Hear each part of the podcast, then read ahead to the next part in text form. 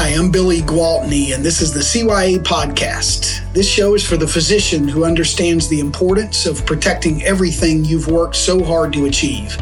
Each week, I'll bring you tips and advice to help you cut through the clutter and misinformation and show you exactly what you need to preserve your income and way of life. If you're ready to achieve the peace of mind that only financial security can bring, let's get started.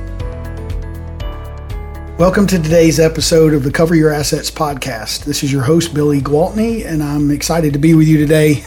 Our question that we're going to tackle today is As a trainee, does my employer group long term disability impact how much private specialty coverage I can purchase? And if I'm disabled, can I collect from both? Uh, the short answer to that is no, the employer policy does not impact your ability to purchase up to 5000 a month with the top true specialty disability carriers. Again, one company has a cap of 6000, but for discussion purposes, we'll cover the 5000. You can have 5000 a month of private specialty coverage and have your employer long-term disability policy that would be in addition to that. If you did become disabled, you could collect from both. As I've mentioned in another recent podcast for trainees, the insurance companies are not financially underwriting you for as a resident or fellow for a private specialty policy. So they'll give a resident or fellow 5000 a month or allow them to purchase that and assuming medical underwriting qualification you can have 5000 a month of private coverage. Now, again, for certain specialties, it could be a different amount. For dentists, podiatrists, certain occupations, it could be different depending on the company. So you want to verify that. But whatever that a private coverage amount is, you have that, and that follows you wherever you go.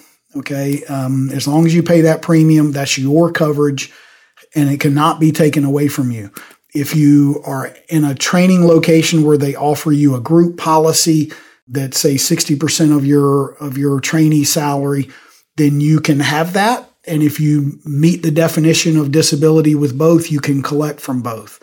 Now that's a big if because it's much more difficult to meet the definition of disability for a group long-term disability policy because of adverse selection. Again, I've covered that in other podcasts and would be happy to discuss what that means offline if you would like to.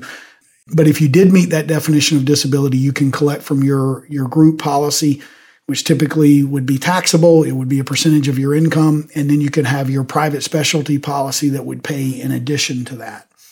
This is going to be a shorter podcast because I just wanted to answer that question. I get that question a lot.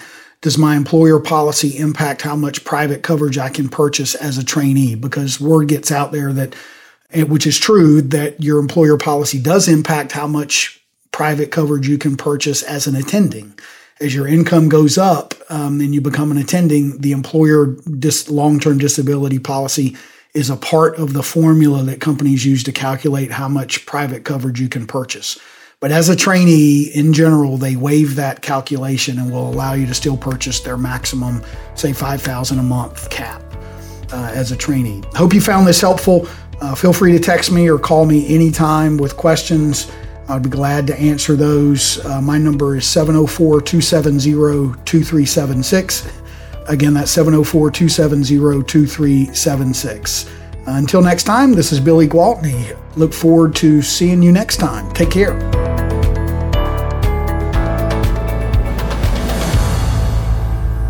This is the podcastfactory.com.